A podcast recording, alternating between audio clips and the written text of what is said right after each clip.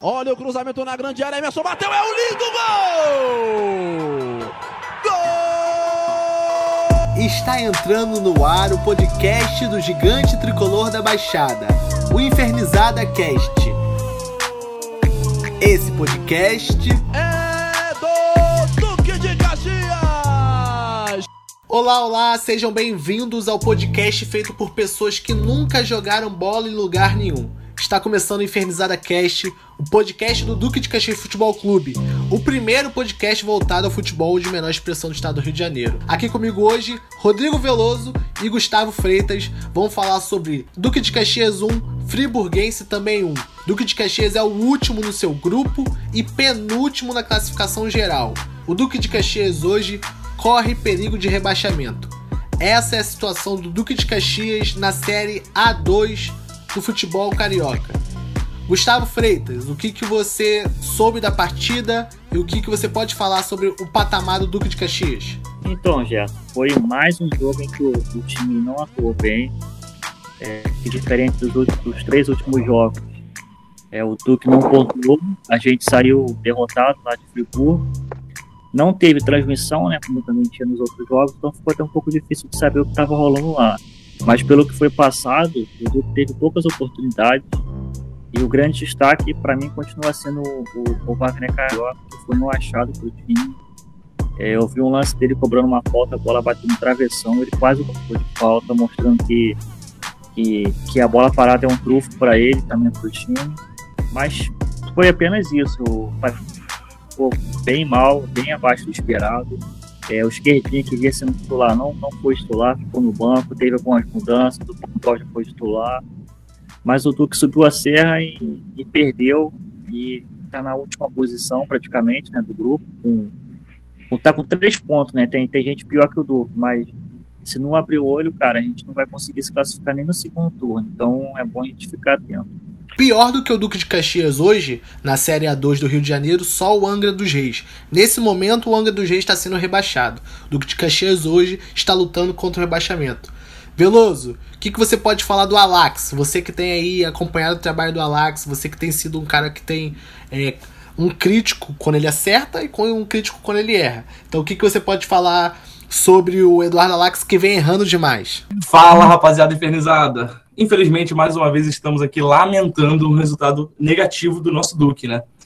É, a gente até aguardou um pouquinho, né, para gravar esse podcast, então a gente não gravou logo assim que acabou a rodada, porque primeiro que a gente estava todo mundo de cabeça muito quente, acho que não seria muito legal a gente gravar naquele momento, e segundo que também, como o Gerson tinha falado em off aqui pra gente, ele estava esperando só o nosso treinador cair para poder a gente gravar o nosso episódio, né? Só que infelizmente não aconteceu, Eduardo Alac segue no comando do Duque e a gente está aqui lamentando mais uma vez uh, um resultado negativo sobre o comando dele.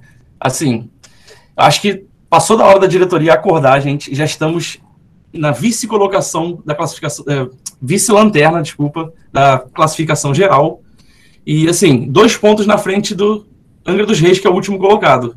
Então, ainda não conseguimos vencer no campeonato. E acho que o farol já, já tá ligado há muito tempo. O nosso alerta já está já tá sendo emitido há muito tempo e a gente não pode esperar mais. A cada rodada que a gente perder com a Lax no comando, vai ser uma rodada menos que a gente vai ter para tentar fugir dessa degola aí que infelizmente vai assombrar a gente esse ano, né? Ninguém diria que a gente já está falando de rebaixamento esse ano. Acho que todo mundo, antes do campeonato começar, estava com projeções positivas para o time. Mesmo quem não, quem não era tão otimista assim, não estava projetando que a gente ia brigar para não cair, cara. Isso é muito triste, que assim, desde 2016 foi o último ano que a gente brigou contra o rebaixamento. Então, de 2016 para cá, a gente ainda bem desacostumou com isso. A gente está sempre brigando para subir, não brigando para não cair. Então, passou da hora, gente. A gente tem que mudar logo, porque a gente precisa sair dessa situação. E a gente quer pensar, sim, em, em se classificar no segundo turno.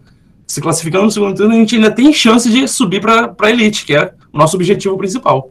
A gente tem como ainda subir para elite e também a gente tem como voltar para o nacional. Do que Caxias esse ano ainda tem a Copa Rio, que dá uma vaga para a Série D e também dá uma vaga para a Copa do Brasil. Gustavo, o que você pode falar sobre os bastidores do Eduardo Alax e também de uma possível substituição? Não caiu até agora, parece que não vai cair até o jogo quando acabou o Friense. E aí, nesse momento que eles vão reavaliar a situação do Eduardo Alax? Então, ô Gerson, parece que o negócio tá feio, cara. O clima lá não é bom. É, eu fiquei observando que no jogo o, o, contra, contra o Friburguense ele viajou para o jogo sozinho. É, cada um tem o, a sua forma de trabalhar, o que acha certo, o que acha errado, mas me espantou muito os jogadores subir com a comissão técnica e o técnico ir sozinho de carro, entendeu? E voltar sozinho. Acredito que ele deve fazer isso no próximo final de semana também, no jogo contra a Campinense no Correão. É, mas parece que a situação dele está insustentável, mas segura ele até então é que tem muitas pessoas dentro do grupo que gostam muito dele, tem um carinho por ele. Entendeu? Ele tem um lobby também, um tráfego muito bom que parece que nos bastidores é algo que é um ponto positivo para a continuidade dele é o tráfego que o Eduardo Alax traz do esse tráfego, tráfego de influência, né? Porque ele é uma pessoa muito bem relacionada. Famoso sobrenome que ajuda, né? Famoso família que. Você acha que ainda tá pesando isso? Você acha que o Duque de Caxias também tá pesando isso nesse, nesse momento da não demissão do Eduardo Alax? Acho que só pode ser isso, porque assim, é, desportivamente falando, falando de futebol, nada mais acho que segura ele. Porque não veio nenhum resultado positivo, o time não tá mostrando nenhum padrão de jogo, a gente se assusta assistindo o Duque de Caxias, a gente tem visto que a gente está sempre dependendo de alguma jogada individual para poder conseguir criar alguma coisa. Tirando isso, o time não cria. O time fica sempre jogando ou no erro do adversário ou contando com, com um milagre lá de um lampejo individual de algum jogador. Acho que isso não é legal. E assim, se não for realmente o parentesco que ele tem lá com o pessoal da federação, da FERJ, se não for o coleguismo que sempre reina lá no Marrentão, então, seja para na hora de renovar contrato com jogadores, seja na hora de trazer dirigentes é, diretores de futebol que já passaram por aqui, ou então na hora de trazer alguns treinadores. Então, assim, é sempre o que, o que marca, é esse coleguismo de sempre do Duque de Caxias. E se não for esse lance da, como você está falando, do tráfico, do, desse tráfico de influências que, é, que ele traz da Ferge, eu não vejo outro motivo para segurar ele. Porque a gente está perigando, correndo muito risco, e tu consegue enxergar, Gustavo, alguma coisa que segure ainda o Eduardo Alax no, no Duque de Caxias? Gess, eu, e Veloso, eu vejo também a questão que falaram um pouquinho no último podcast. Todo ano vem algumas figuras carimbadas no, no, clube, tanto como jogador, como treinador. E essas pessoas, na maioria das vezes, vê o clube como um apoio, como uma vitrine. Pô, eu vou estar esse ano lá no Caxias, entendeu? Para mim se reestruturar, melhorar e daqui a um tempo sair. É a mesma coisa que acontece com o Alax. Tipo assim, eu sinto que o Alax não está esquentando a cabeça com o que, que acontece, se está empatando, se está ganhando, se está perdendo, porque a, ele é passageiro, ele vai ficar um pouco aqui, vai usar um pouco do outro, depois vai sair, vai procurar outro clube. Então eu vejo que o Eduardo Alax também está tá, tá nessa questão. E, e, o que segura ele, para mim, hoje, eu acho que é o pessoal de dentro. Gustavo, você falou aí sobre caras não tão antigas do Duque de Caxias, as mesmas caras carimbadas. Você tem uma informação aí sobre uma cara carimbada que não tá voltando, não. Pelo menos não é isso, não é isso? É, em relação ao Eric, é isso aí. Eu consegui apurar que o Eric é o, é o empresário do jogador Tatá, que voltou pro, pro Caxias há pouco tempo. Se vocês observarem, é, no jogo contra o americano, o Eric não foi visto no Marrentão mas contra o Gonçalense ele já foi visto. Então, foi justamente nesse meio tempo que o Duque anunciou oficialmente a volta do Tatá. Aí, contra o Gonçalense, o Eric já foi visto. A princípio, ele está assistindo o jogo, porque o atleta dele é do clube, então ele vai lá, dá um apoio, vai ver como é que está o jogador, se está tendo chance ou não. É, agora, em relação ao clube, ele não. A princípio, não tem nenhuma ligação, não, né? Vamos ver se no segundo turno acontece alguma coisa de diferente, mas a princípio, ele só está como empresário do jogador Tatá. E o que me surpreende, eu nem sabia que ele era empresário. Para mim, ele era só um, um, diretor de futebol e nem cuidava de, de jogador. Você, a gente que estava falando sobre tráfico aí de informação, tráfico de informação, né? É, esse lobby. Gustavo, é você que é um cara que tem mais um lobby assim, com, com o cara lá de cima, que é o cara mais ligado na religiosidade. Você não acha que tem algo que a gente possa fazer, um, um jejum, uma oração, não, pra poder manter de longe toda essa toda a vibração negativa aí que esse nome traz pra gente? Na última vez, cara, contra o. No, na, na véspera, no jogo contra o, o Gonçalense, poxa, eu busquei até versículo bíblico. É, 10 mil cairão à tua direita, né? Mil cairão a teu lado e à tua direita, mas não será atingido. Graças a Deus não fomos atingidos desse mal. A gente está sendo atingido pelo mal dentro do futebol, dentro do campo. Veloso, nesse, nesse final de semana a gente está falando sobre o, o carro sendo trocado em movimento, a frase que ficou emblemática do Eduardo Alax, o Duque de Caxias apresentou o Lobato e o Vitor Pantoja, que também é, já, já, já tinha sido apresentado, estreou. Então parece que o Alax ele tá trocando o pneu em movimento, mas também tá ouvindo o nosso podcast. É assim, tá ouvindo o nosso podcast sim, mas assim, não é só aquilo que a gente estava pedindo, né? Realmente, a gente reclamou muito nas primeiras rodadas que o nosso time estava muito pesado, principalmente no meio-campo. É, ele se mostrou ser um técnico que gosta bastante de volantes também, né? Como a gente já está acostumado aqui no Duque. Mas assim, é, já que a gente está imaginando que o Alax tá, tem escutado o nosso podcast, tem é, dado um pouquinho de voz para a torcida na escalação, a gente queria também agora aproveitar que um espaço aqui, nem avisei ninguém, fazer um apelo para a diretoria. Gente, na boa, vamos ouvir o podcast e não dá mais, cara. Vamos tirar o Eduardo Alax, porque a gente não imaginava nesse momento, nessa altura, estar tá falando de rebaixamento. A gente não quer isso, cara. A gente está dois pontos à frente do Angra dos Reis e esse ano só cai um. Imagina se o Duque de Caxias conseguir a proeza de, no ano que um time vai ser rebaixado e a gente conseguir essa vaga suada, muito custo aí, por ficar insistindo um treinador que não tem conjunto, um treinador que, que não tem mostrado, não tem se mostrado um agregador de vestiário. Assim, a gente tava, a gente se acostumou muito mal ano passado. Então a gente mais uma vez vai voltar a falar do Tinoco aqui, sempre figurinha carimbada no nosso podcast. Mas porque ele fez um, um trabalho muito bom realmente. É, a gente via que ele tinha o elenco nas mãos, ele era um cara que agregava muito. E esse ano a gente não está enxergando nada disso no, no Eduardo Alex, o Alex. A gente nem sabe pronunciar o nome desse cara, que nem quero aprender, porque eu quero que ele saia logo pra gente não falar mais dele.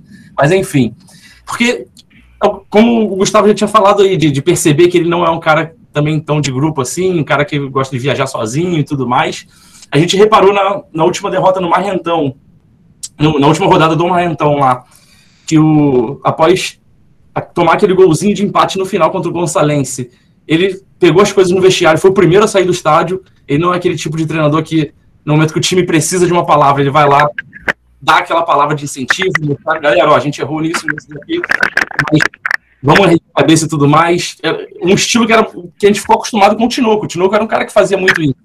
Mas esse tá a gente está precisando de um cara que agregue um pouquinho mais isso, traga o vestiário para ele, que, que ele consiga ter o elenco na mão. Então a gente precisa de um treinador que conheça o Duque de Caxias acima de tudo. Não um treinador que vem de fora sem conhecer nada, que parece que se sente um estrangeiro ali no Marrentão. A gente quer um cara que seja realmente identificado com o clube. A gente está precisando disso. É, a gente estava aí com algumas previsões sobre um possível. Vou voltar, tá? Porque eu vou embasar. E o, o Veloso ele ter sido um crítico ao Eduardo Alax, a gente quando a gente começa esse podcast, a gente abre o podcast falando que isso é um podcast. Quando a gente começa esse projeto aqui, lá no começo do episódio, a gente abre esse podcast falando que ninguém entende nada de futebol, mas o Veloso é um dos caras que mais tem feito uma crítica embasada em desempenho, números, projeções, substituições sobre o trabalho do Eduardo Alax. Pra mim, não parece aquele, aquele clássico caça-bruxas quando um time tá passando por uma fase crítica, como é o caso do Duque de Caxias. Eu acho que realmente Eduardo, Eduardo Alax tá perigando, ele tá recebendo essa crítica, ao meu ver, de uma forma justa. A, a, minha, a minha pergunta é: vocês acham que se não fosse Eduardo Alax, talvez se fosse um outro comandante com esse elenco, talvez a gente estaria numa situação. Talvez nós estaríamos numa situação diferente? Eu acho que tudo, o, o Gerson, tudo depende, né, cara? É, é, um conjunto de fatores.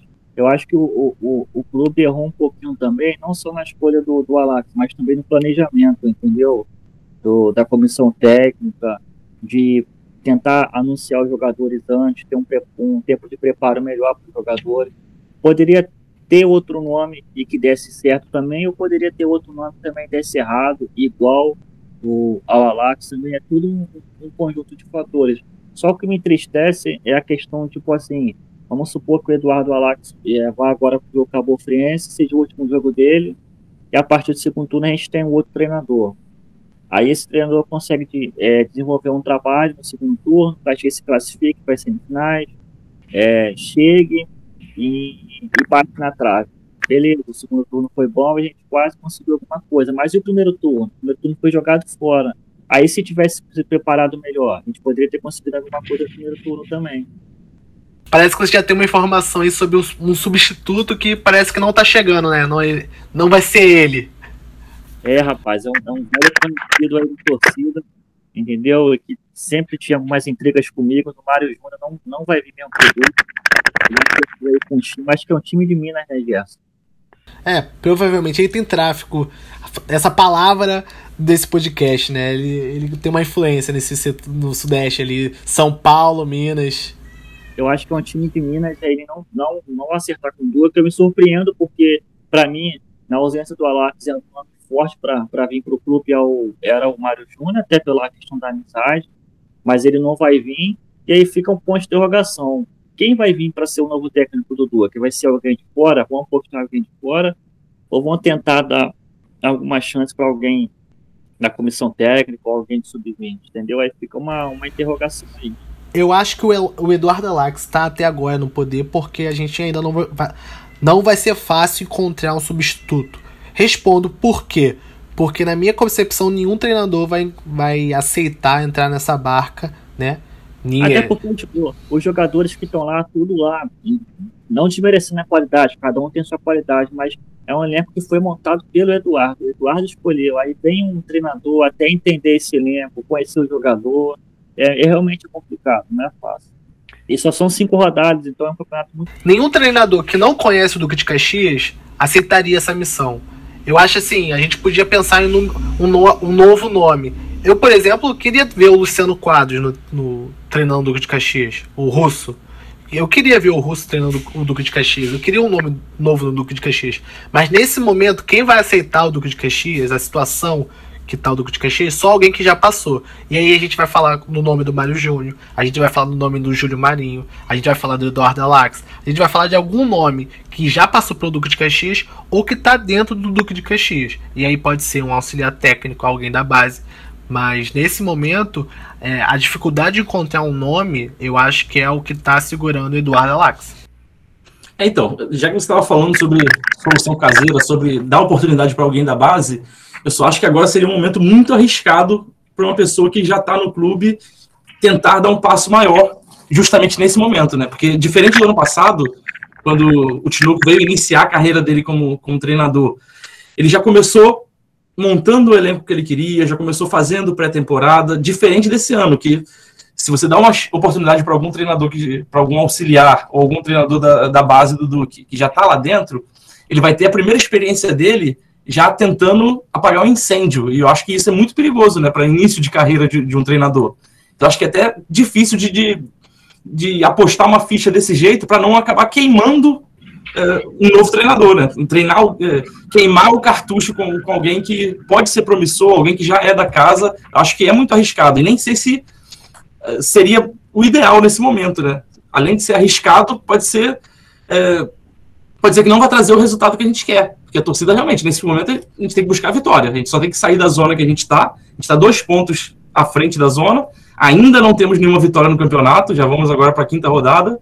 Então, a gente precisa de resultado. Então, seja dando oportunidade para alguém da casa, seja trazendo o nome de fora. Então, assim, a diretoria tem que pensar muito bem, não é trazer qualquer nome também, porque não vai adiantar. A gente não quer chegar aqui no final do ano, mais, no final do ano mais uma vez, lamentando porque 2021 foi jogado fora, ou porque 2021 foi uma catástrofe e o Duque de Caxias caiu para a terceira divisão.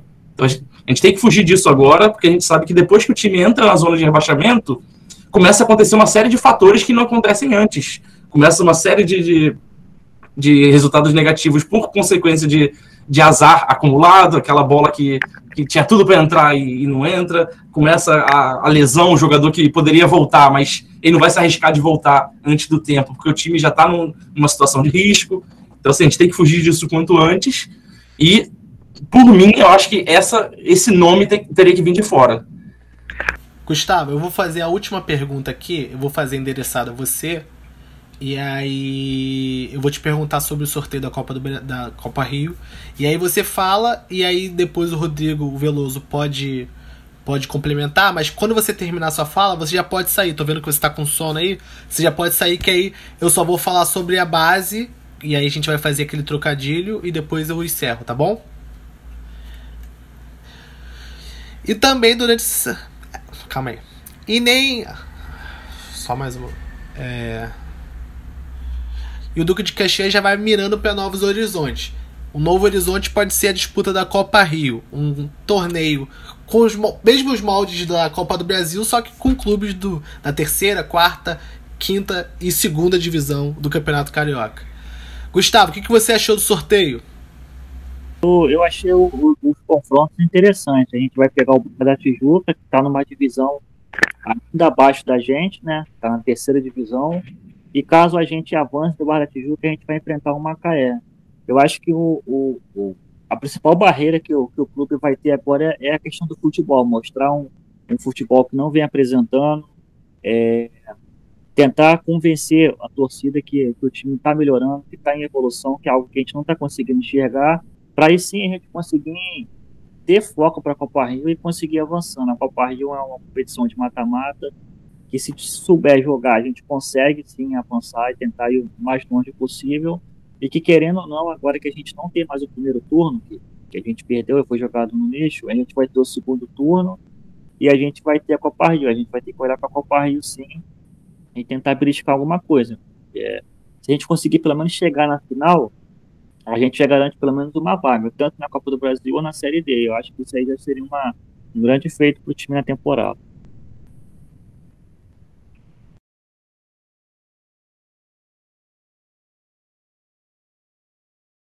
Bom, eu gostei do, do, sorteio, gostei da gente enfrentar o Barra da Tijuca e depois, possivelmente, passando do Barra da Tijuca, enfrentar o Macaé, que esse ano fez uma campanha muito ruim na elite do, do futebol carioca.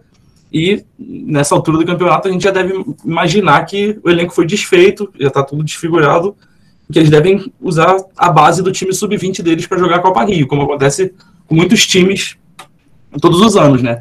Mas assim, o nosso time precisa precisa animar o torcedor primeiro, antes da gente querer alguma coisa na Copa Rio. Não adianta a gente falar, opa, Barra da Tijuca, dá pra gente passar, se o nosso time não apresentar nenhum futebol, né? Então, assim, nessa rodada a gente já deve ter a volta do Alex Pichotti, que a gente sempre comenta sobre ele aqui, fez muita falta nessas rodadas iniciais. É, é um cara que é muito querido pela nossa torcida, por tudo que fez ano passado, fez um excelente campeonato. Então, assim, acho que vai ser na base do, da fé em cima do, do, Alex Pichotti mesmo que a gente vai buscar alguma coisa na Copa Rio, que a Copa Rio é um campeonato to totalmente diferente, né? É um mata-mata e às vezes em uma tarde ruim o time pode ser eliminado e jogar o ano fora. Não é isso que a gente quer. A gente quer que o time finalmente dê liga, consiga mostrar conjunto e saia primeiro dessa zona que a gente está agora. Depois a gente vai pensar assim em título da Copa Rio, que o Duque tem que brigar por título sempre. Entrar para a Copa Rio para pensar em outra coisa, nem tem o porquê pensar outra coisa. É título e título. A gente quer buscar o, o bicampeonato. Vocês estão falando de buscar o título. O Duque de Caxias, o último título que foi da Copa Rio em 2013. E falando de outro orgulho, a gente vai falar aqui do orgulho que é a base. O Duque de Caxias, nessa semana, teve dois jogos no Campeonato Metropolitano. O Sub-14 empatou em 1 a 1 com o Macaé e o Sub-13 vente... e o Sub-13 venceu o Macaé por 3 a 0. Já o Sub-20 jogando pela primeira rodada do Campeonato Carioca Série A2, sub-20, venceu por 1 a 0 o o Duque de Caxias venceu o Gonçalense por 1 a 0 no Marrentão pela primeira rodada do Campeonato Carioca Série A2 do Sub-20. O gol do tricolor da Baixada foi marcado por Ian. A base vem forte, Veloso. Vem forte como sempre, Gerson. A base sempre dá muito orgulho pra gente. Assim, a gente tem que investir muito na nossa garotada realmente, porque são quem quem traz aquele retorno mais imediato para o nosso clube, né? Se a gente investir um pouquinho mais, olhar com um pouquinho mais de carinho, a gente vai ter bons frutos para colher aí no futuro. É, a gente, eu tive acompanhando o jogo hoje do Sub-20, onde o Duque ganhou em casa do Gonçalense de 1 a 0 Então, assim, foi um placar apertado, mas pela partida, acho que foi um placar muito bom. Para quem não acompanhou, é, teve até transmissão no Duque TV, mais uma vez, mandar os parabéns para a Duque TV, que está sempre fazendo ótimas transmissões. E a gente está aqui hoje só porque a gente ficou esperando duas coisas, né? A gente ficou esperando a demissão de Eduardo Alax e também esperou para comentar esse jogo da, da, da menosada do Sub-20. A gente gosta de dar moral pro pessoal do Sub-20, pessoal da base que está sempre acompanhando o podcast. Exatamente. Então, assim, é, o Duque de Caxias teve um jogador expulso no primeiro tempo ainda, e mesmo assim conseguiu manter o placar de 1 a 0 até o final. Então, assim, não passou grandes sustos, mas a gente pode, a gente pode reparar que a base está formada por jogadores bem novos ainda, no, no sub-20, né? Então, assim, são jogadores ainda com idade de sub-18, alguns sub-17, e eu reparei que no banco de reservas a gente só tinha quatro ou cinco nomes, não, tô lembrado de cabeça agora, mas pareceu um elenco muito curto. Não sei se houve algum problema de inscrição de atletas, não sei o que, que houve, mas vamos acompanhar aí, tomara que tenha mais transmissões do, do, dos jogos do Sub-20 que a Infernizada gosta muito. O pessoal da Infernizada gosta de comentar os jogos da base, gosta de ficar lá trocando mensagem, falando o que, está achando dos jogadores. E a gente acompanha, assim, muita fé nessa molecada. Essa molecada que é muito boa. Tem um pessoal aí que curte o podcast, né, Veloso? Sim, sim, verdade. Tem alguns. Inclusive, vou mandar um abraço aqui, ó. Tem dois alunos meus que jogam no Sub-20 do Duque. É, o Marcos Paulo Sassá, fala Sassá, abração. E o Wesley, Wesley mascarado toda a vida. Não, brincadeira. Abraço, Wesley. Abraço pra eles aí. Pô, os moleques faziam festa na escola. Cara, campeonato na escola, os moleques destruíam. Sassá, pô, acabava com todo mundo. Vamos ver se eles vão fazer a mesma coisa no Duque agora, hein? Tem que honrar a camisa. Eu gostei do Sub-20, gostei do lateral esquerdo. Se eu não me engano, era Paulo o nome dele. Era Paulo ou Pedro, eu não lembro qual era o apóstolo, mas era um desses dois. é a benção. A gente nunca pensou que estaria aqui falando dessa situação do Duque de Caxias. O Duque de Caxias hoje está lutando contra o, descenso da Série A2. É muito preocupante a gente voltar para esse patamar, porque a gente sabe que tem muita coisa envolvida, é, muita paixão envolvida, e a gente nunca queria estar aqui comentando essa situação. Mas a gente está cumprindo a nossa função de torcedor que também é fiscalizar. A gente não tá aqui para criticar a esmo nem para diminuir nenhuma profissão, nenhum profissional, mas a gente tem que fazer nossa missão, que é falar negativamente de como as coisas têm acontecido dentro do Duque de Caxias. Alguma consideração final? É, é só para terminar aqui, Gerson. É, a gente espera e pensa positivo para que o cenário já, já comece a ser mudado já nesse último jogo do primeiro turno contra a Cabo Friense. Mas assim, é, se porventura acontecer o pior, caso a gente seja rebaixado, que é algo que a gente não quer, a gente já disputa a terceira divisão nesse ano 2021. É importante lembrar. A gente cairia para a terceira e teria que arrumar o elenco, se renovar com essa galera, mas já disputaria a terceira divisão ainda nesse ano 2021. Então, para ficar alerta para o pessoal aí, tomar cuidado e, e jogar bola para que a gente possa tentar brigar pelo segundo turno. Eu quero agradecer a presença de todo mundo que participou, agradecer a vice-presidência de comunicação do Duque de Caxias e dizer que voltamos, voltamos com nossa crítica afiada, voltamos logo após o próximo jogo do Duque de Caxias. Agradecer ao Gustavo Freitas, que você encontra lá no Instagram com Gustavo Freitas 93, se eu não me engano, é isso, né, Gustavo? E arroba Rodrigo C. Veloso. Obrigado, tá? Você quer mandar uma mensagem, opinião, crítica? Entre em contato com a gente através das redes sociais da Infernizada Tricolor. Eu repito, não canso de falar, a maior barra brava dos times de menor expressão do Rio de Janeiro. Pessoal, cuidem-se e até a próxima. Valeu, gente. Ficou legalzão. Amanhã tá na pista. Valeu, valeu, valeu.